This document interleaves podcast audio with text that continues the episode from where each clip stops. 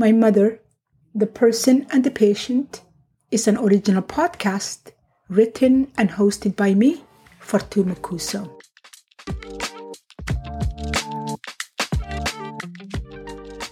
This podcast is about my mother, Timira Abdussamid Muhammad, Ayeeyo we call her, and that's the Somali word for grandmother, and her great grandchildren call her Ayeeyo too, and that is their way of saying great grandmother. If you listen to any of my episodes, you know I have a strong feeling against Alzheimer's. I consider Alzheimer's to be a thief Alzheimer's to be a disease that comes and takes and takes and takes, takes gradually at some points and faster at other points. And the fact that my mother had lost her ability to use her words to tell stories, to walk, had been alarming to me. But the last few weeks, I'm beginning to see a blessing in this disease. In episode 26, I spoke about how Alzheimer's is a blessing for my mother because my mother and my daughter, whom you know that had been murdered the end of May, they were really, really close.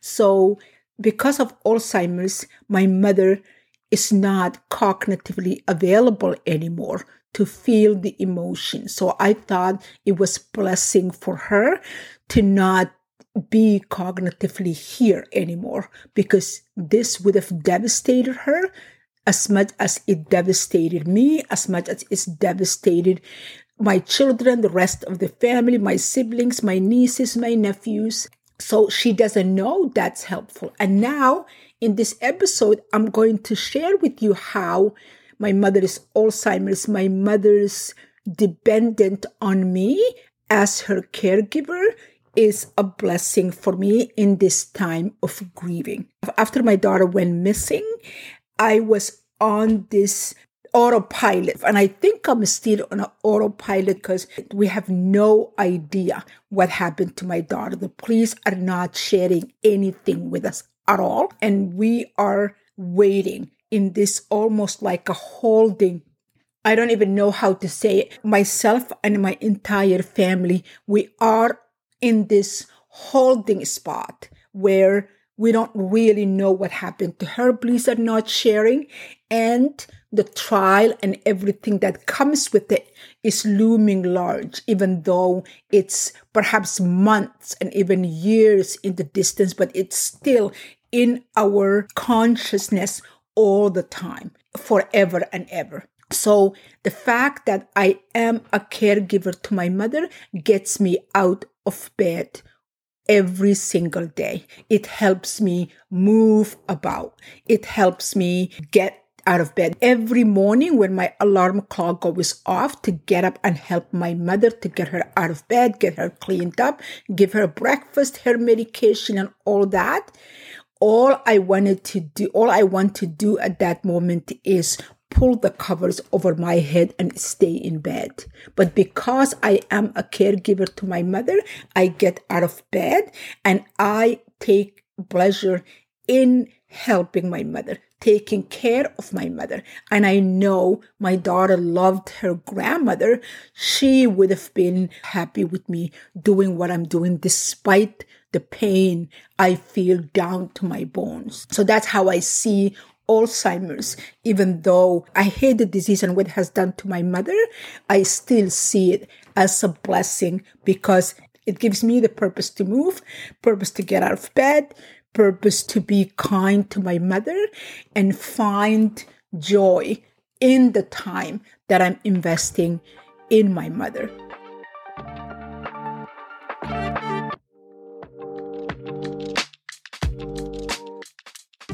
I understand too that the tragedy that my family had been dealt will have a lifetime consequence for us. And that is reminding me how my mother dealt with after she had lost custody of her kids and she had to go back home to her family and realize that the pain of losing her children, came with her into her family's village, into her room that she used to sleep as a girl. And the same way, I am accepting my daughter's loss, the grief, and this tragedy that befell on me and on my family is something that I am going to have to live with for the rest of my life. I cannot leave it once I had the funeral. I cannot leave it once the person that did to my daughter is arrested. And I will have to carry it with me. And being a caregiver to my mother is allowing me learn how to carry the pain with me and get through the day being kind to my mother, not offset the pain, but to learn how to carry the pain with me, in me, and about me. And that has made all the difference.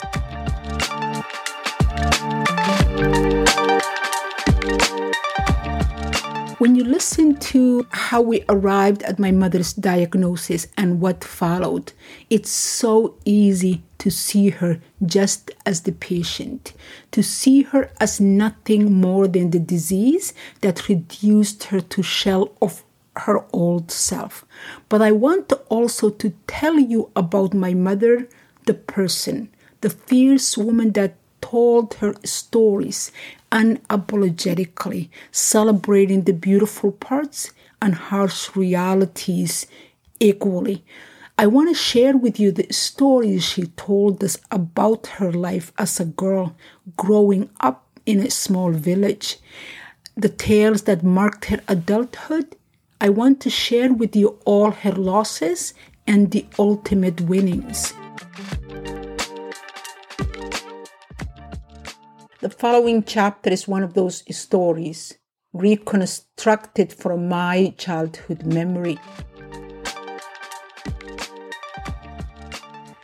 Timira's return to the village didn't fill her with the joy she'd imagined. Her stepmother and father tried to make her feel at home, but the rest of the village didn't. Those who spoke to her only did so to express their bewilderment at how she could have lost two husbands in such a short period of time. Divorced twice and not even 30? Marian asked once. And leave two children behind? Halima added.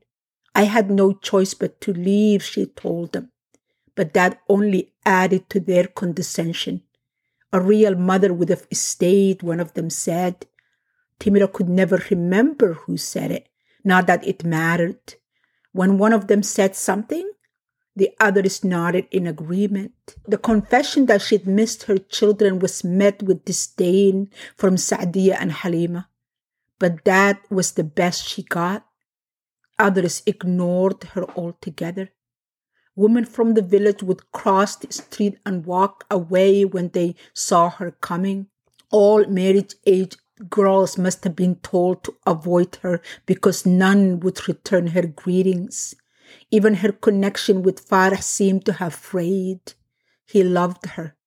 She knew he did, but he seemed to be keeping a distance from her. Do you think I shouldn't have sent for father? She'd asked him one day. Instead of letting him kill you, he hugged her at the time. Their heartbeat fell into that familiar rhythm it did the day they lost their mother but she felt the distance between them grow wider somehow. Her energy to reach out and touch him diminished. I shouldn't have come back here, she lamented to her stepmother one of those days where all she saw for the entire day was averted gazes and lips moving in hushed whispers. Of course you should have. Her stepmother reassured her, This is your home where you belong. Despite the love shown to her by her father and stepmother, the way the twins looked at her with adoring eyes, and Farah's tamed nods as he followed their father to the field, she knew she didn't belong. Wherever home was, the village where her family lived wasn't it, not anymore.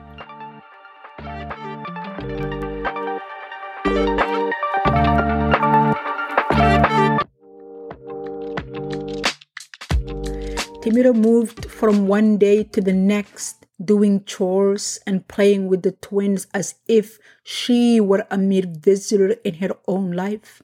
Time did nothing to lessen the anguish that resided within her.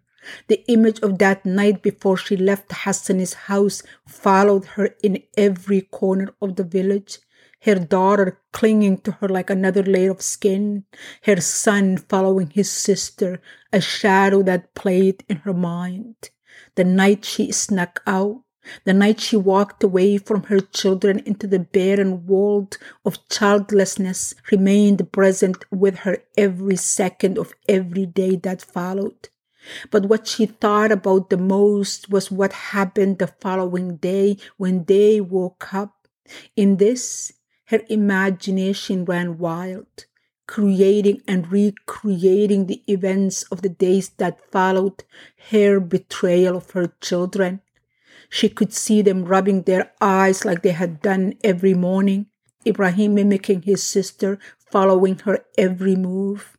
Timiro could hear their questions between bouts of crying, the doubt in their eyes when their grandmother told them their mother was gone and would never return. In her mind's eye, she watched Amina going from one room to another, searching for her. The guilt that came over her as she played and replayed those images ravaged her mind. Two weeks later, the message she'd received from her mother in law confirmed her fear. Amina is still crying. Timira waited for the bus driver to say more. And Ibrahim? He's refusing to say a word, not a single word, was the one that followed. She absorbed the pain that came with each word her mother in law had sent. She deserved the torturous feeling that followed each such news. The blazing guilt hit her on the face, tattooing each word of the statement onto her body until her blood ran hot in her veins, making her temperature rise. Part of her prayed her mother in law would stop sending messages as she stood in the bus depot waiting for the arrival of another message from her. She wanted the driver to leave the vehicle and walk by her without paying her a mind. Your children have forgotten about you, his gate would announce. They decided they had no mother. That never happened. Every word of terrible tidings always arrived on time, once every two weeks, like a clockwork.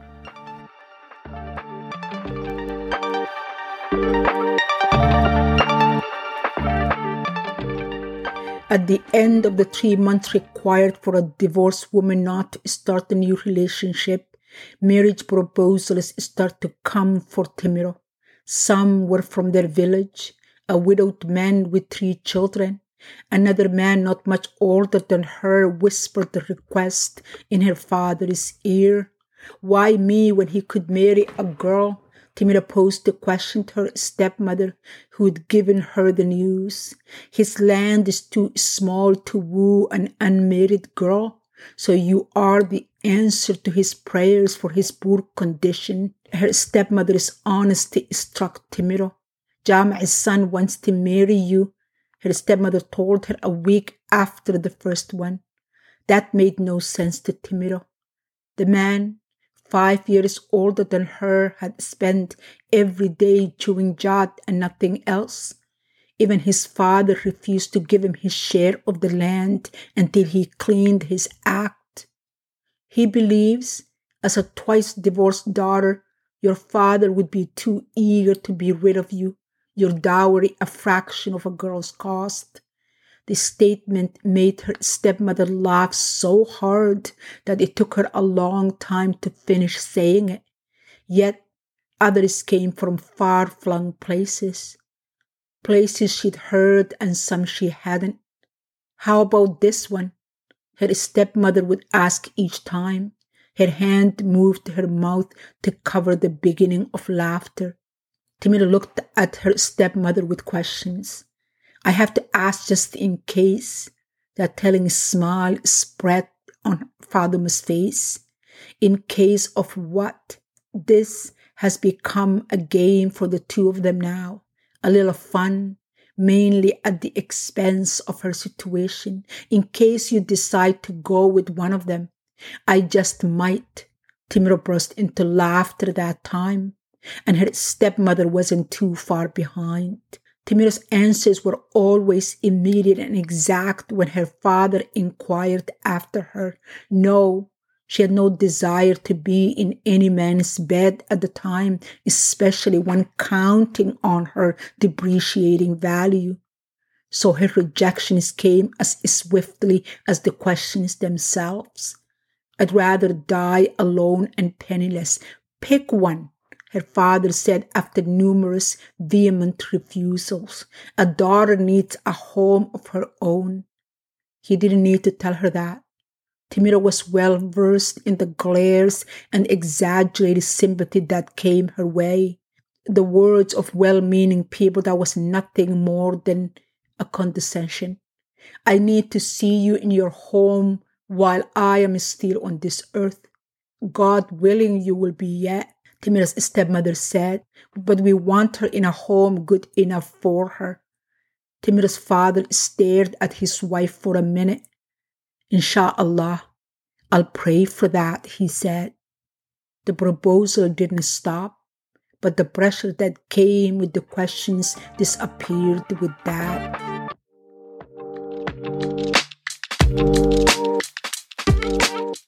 The pain of how she'd abandoned her children continued to occupy every fiber of her being. It took only a glimmer of memory the sound of a quarrel between two adults, a scent of the lilac swaying in the soft spring breeze, a taste of a piece of fruit in her mouth, the whimper of a baby or the shriek of a child announcing some hurt to move her into the depth of her wretched mind. The hot temper of the pain sweeping through her skin would reach the flesh all the way to her bones. Half running, Half walking, she would move from one chore to the next, the distance between the two shrinking with the procession of time. To lose herself in the task, her work in the kitchen often began before even there was a need to start. She would light the cooking fire at least an hour before the morning prayer call woke the villagers. With the grinding stone between her stretched out legs, she would move her hand in circles, the motion becoming the rhythm that helped her keep her mind still, to slow her thoughts to a manageable level. Kneading the bread dough made her lose herself, turning from flour into freshly baked bread. She even insisted on working in the field with her father, Farah, and the farm hands her father had hired in the afternoons. From preparing the area to plant and harvest, Timiro took no rest. Her head bent toward the ground, thick beads of sweat running down her back. She modeled herself after Farah. Like him, she approached the work before her with a silent resolve. She tilled the earth without stopping for a single breath until the sun slanted toward the western sky. Occasionally, her father would attempt to coax her out of the field. You should be in the cooking shed with the other women, he'd said more than once. You belong in their company. I belong here with you. She belonged nowhere, not with her family, not in the village, and not with the woman that gave her sidelong glances each time she came upon them. Still, she didn't dare to leave the village. This was where Hassan's mother could reach her. It was the only way she could continue receiving the double edged sword, the message that fed her soul while depriving it of rest.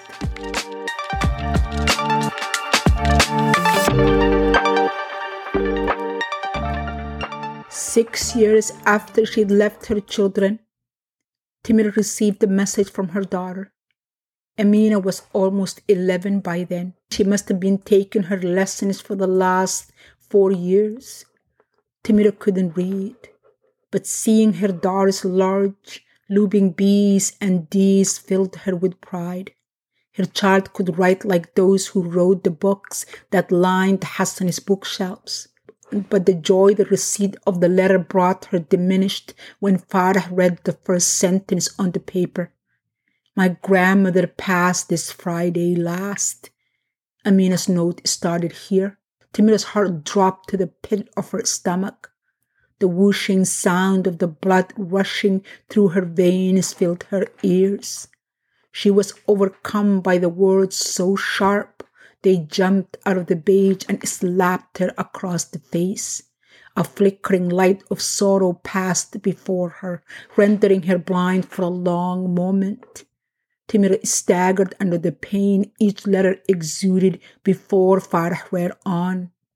In Farah's reading, there was no greetings, no pleasantries, no inquiries of how she was doing. Amina didn't spend a drop of her precious ink to comfort Timiro with stories of goings in her life or her brother's. She offered nothing in the way of salutation. She gave her no title, no mom or mother, not even her name. If the bus driver didn't give her the small envelope saying it was a young girl that sent it, she wouldn't have known she was the intended recipient. I didn't think you would care, but she wanted you to know. Amina's words came like daggers with sharp edges. I wouldn't have sent it without my promise to her.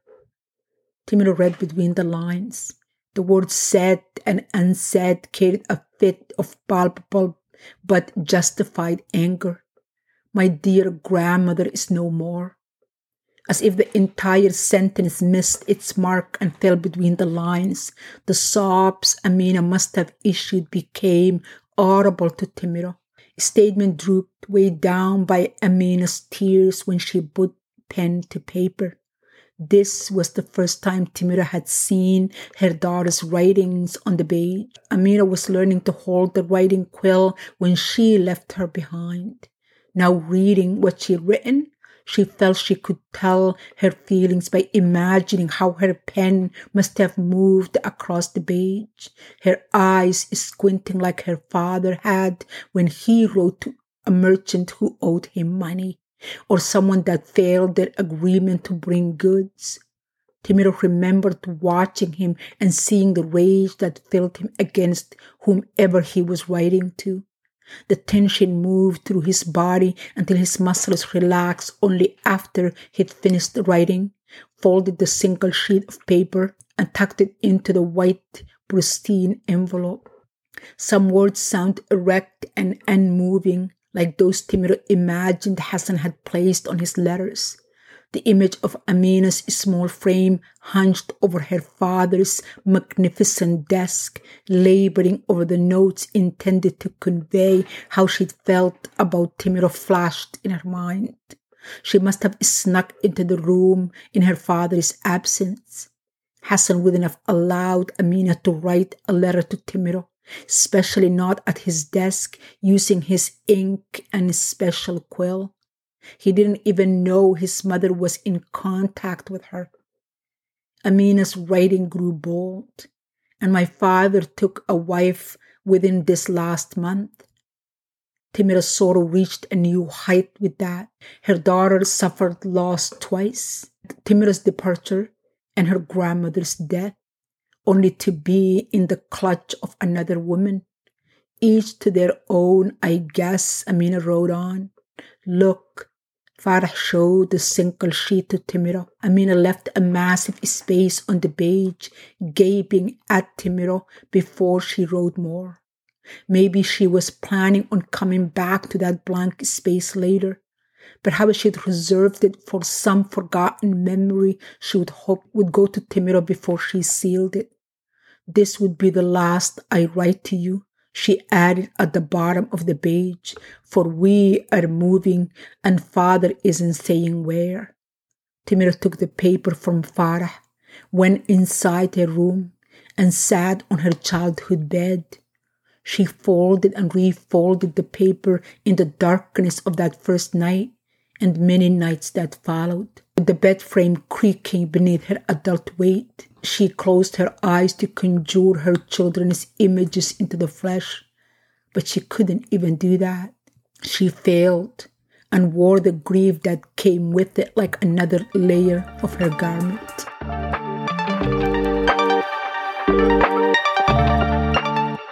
My mother, the person and the patient, can be found in Amazon Music, Apple Podcast, or wherever you get your podcasts. Please remember to follow, like, and share, and join me next week as I share with you another episode of my mother's journey as both the person and the patient. Thank you.